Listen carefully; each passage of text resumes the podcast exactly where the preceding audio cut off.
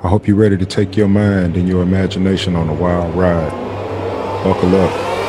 Let's get ready for Triple OG stories.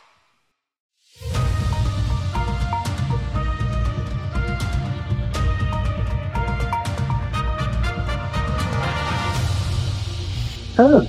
I'm glad y'all made it back to episode two. Well, let's kind of recap a little bit on episode one. In episode one, Blue and Gold decided to go ahead and take on a hit. On that hit, they took out King Midas. He was the king of a small island that grew coca leaves and basically supported the neighborhoods with coke. So he's gone now. Next thing you know, they end up running into some of Gold's favorite girls, which were escorts. They moved them into their home, and now the adventures are starting to begin. So, let's get into episode two. Check out what Blue and Gold got going on in his. They tryna swallow the drip. I'ma wake up and go get it. I ain't got nothing for nigga. I ain't got nothing for bitches. Yeah, yeah. VVS all on my neck, got mud in my coke, young nigga go crazy. Don't try to follow my drip, don't slip, little nigga, this shit get waved. Big rack, better know it. I'm making them sick, pour. What you gotta do? Throw it. Give it to 'em raw, no cut. VVS all on my neck, got mud in my coke, young nigga go crazy. Nigga, this shit get. Jasmine opened up her eyes when she heard Chris scream a little bit. She sat up, she looked around, and she seen her jumping up and down. She got up and walked over to the big island in the kitchen. She pulled her panties out of her butt and shook her head at the girls. The other three girls were smiling, and they couldn't believe their eyes. Jasmine stood there as they handed her the note that Blue left. Jasmine, we appreciate how real y'all keep it with us and never expect anything but what you earn. Go sent $10,000 to the escort service, so y'all good on that. We left each one of y'all 20 bands on the island in the kitchen. When we get back, we'll be in touch. Y'all don't have to work at the escort service no more. Just stay there and keep the comfort zone clean and safe. Jasmine was shook. She looked up from the note and placed her hand on the money with her name on it. She started to smile. She looked at the rest of her crew and just shook her head. She was amazed. She looked around the comfort zone and told the girls, Well, time to hold up our end of the bargain. The ladies got dressed and got to work. When the fellas get back, the comfort zone won't look nothing like it does right now. She grabbed her phone and texted Blue a huge thank you and told him and Gold they were going to make some changes and clean out the basement too. The fellas told them to do what they wanted to and they would be back within a seven day period. Bruh, that was big what we did for Jazz and her little crew. We got blessed, so I was feeling generous, but you still owe me 30 bands though. I got you, mate. Command had sent Gold a message to meet up in Los Angeles, the original home of gangbanging. They had one of those hits that could go left at any moment if they didn't set the right kind of tone. This was going to be a hard one to get in and out of. The hit was Dante Briggs, aka Shifty Blood. He was the right hand man to Mando, the leader of the Bingo County Blood Gang. Now, don't let the name fool you. These were some of the hardest people to get rid of. Blue and Gold had no affiliation with any of their targets. They were always taught to just blend in. The whole reason they even started this little for hire company called Hittaz was because the money got tight and they owned a bunch of guns they almost pawned off. Fellas, this mission should be pretty simple. We just need one move made. You will need to infiltrate the BCBG and take out a high ranking officer named Dante Briggs, aka Shifty Blood. Take him down and send in the pictures when you're done. Let's move quickly on this one, fellas. Okay, and here the fellas go on another mission. After speaking with command and getting all the info they needed to complete the job, they realized that it was just two of them about against 20 or 25 people that lived in the neighborhood and was affiliated with the BCBG. I don't know. I mean, command only wanted one person dead. That was their target.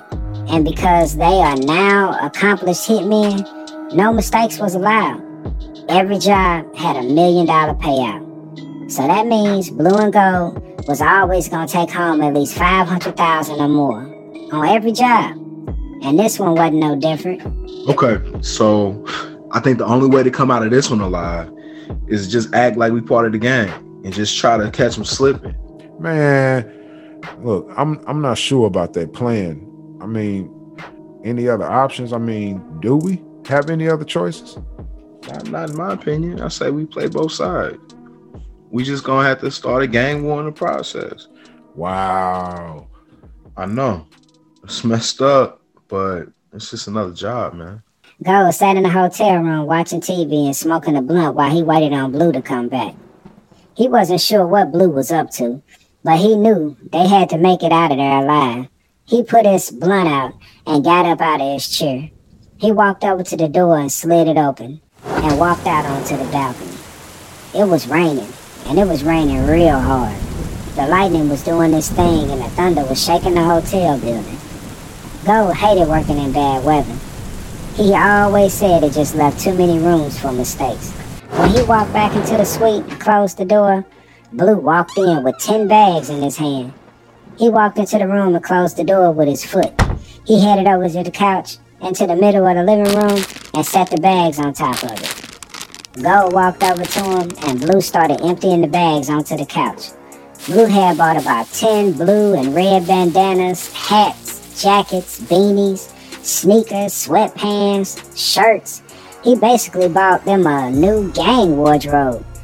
When Gold finished looking at all the new name brand clothes and shoes, Blue handed him two medium sized jewelry boxes that read big time diamonds on top of them. Gold opened one of the boxes and he seen a 14 karat rose gold 18 inch necklace with an emblem on it. The emblem had the letters BCBG and red rubies on it, just like the ones the real gang wore. The other box, it had a 10 karat white gold 18 inch link chain with an emblem on it, just like the CCG gang wore. That emblem was filled with blue crystals. It stood for Crip County Gang. It was just like the ones the Crips in Bingo County wore. Blue also got the same items for himself as well. He spent about 15000 on all them clothes and shoes and that jewelry and stuff just for that hit. He even made command send him a cherry red Kia Telluride for him and Go to use on, on this job. Damn, you went all out. If we're gonna do it, we're going all the way in. It's the only way to get this one done. Whatever it takes, right? Did they say what guns we're using for this one? I know we're not going in there with rifles and shotgun. Yeah, they sent us a bunch of nines and forties. Um, it's what the BCBG use, but um, they gave us a bunch of silencers and a box full of knives. Damn, they really do want this one done quietly. I guess so. Shit, if they leaving us hunting knives and shit. The fellas both were in their room in the suite with they haul a Bingo County gang were. Blue lay down and took a nap while Gold slept like a baby for four hours. They got up and got dressed, and it was nighttime now. It was time for them to go survey the area and see what the night had in store for them. They rode around in that bright red SUV with limo tinted windows, just watching how the city moved. As they stopped at the gas station, Gold didn't realize they were in the Crip part of town. And he had on all red and BCBG gear. As he got out and he headed to the store to pay for his gas, he didn't think twice about what was going on. But on the side of that gas station building, it was three Crip County gang Crips over there, watching Blue and Gold. They noticed the bright red SUV and how new it was. They hadn't seen nothing like that before. And when they didn't see Mando inside or his right hand man Shifty Blood driving, they knew something wasn't right. So one of the Crips, he stepped out from the side of the building and he took a few pictures of the, of the car and the plates, and he took some pictures of blue and gold. After he got the pictures, they waited on Gold to come back outside of the store. As Gold walked out and he started to walk towards the SUV, he heard one of the Crips ask him why he was in their in their neighborhood. Gold smiled and finally realized what was going on. He told them he just needed gas and he didn't want no beef. By this time, all three of the dudes was kind of circling Gold. One of them even reached in his pocket. But while he was talking to Gold, He stopped mid sentence when Blue put that Glock to the backside of his head and told him to walk away. Gold started laughing and pulled his gun out of his waist. The two Crips that were by the backside of the SUV, they started walking backwards as they watched Blue point their gun at him. Gold turned and he looked at the man on the side of him. He tried to turn and walk away, but Gold grabbed his arm and he yanked him back to the SUV. Blue took a step forward and the two other dudes ran off. He walked to the other side of the SUV where Gold had his hands around the little dude's neck. He was telling them that Shifty Blood wanted all of them dead and he was gonna save his life tonight by letting him go. He punched that man in his stomach and hit that man in the side of his face. Blue walked up and seen him on his hands and knees coughing, trying to get up. I mean, he was trying to catch his breath. But as Blue got closer to the man, he bent down to him and he told him, he said, Shifty Blood don't want to play with them.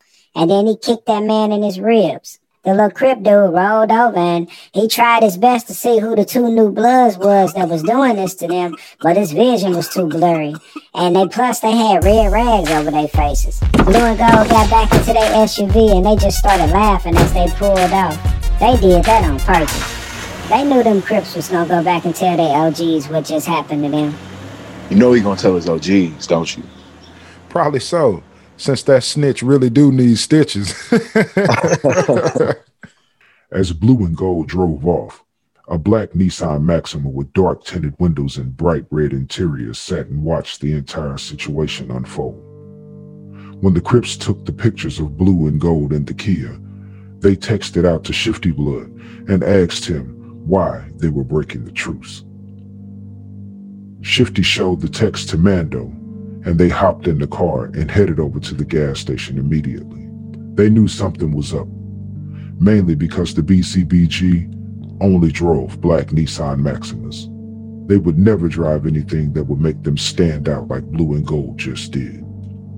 Shifty Blood pulled off and followed Gold. He stayed about four cars back. He never made any mistakes while he trailed them. Mando texted the head of the Crip County gang, and he asked them if he knew what was up or if they was playing games with their truce. OG Tech called Mando instantly and got on his head. They went back and forth for a few minutes before they finally started laughing when they realized they was being set up. After Mando got off the phone with OG Tech, he told Shifty what was up. He came up with a quick plan to make sure these two fakers knew BCGB wasn't to be played with.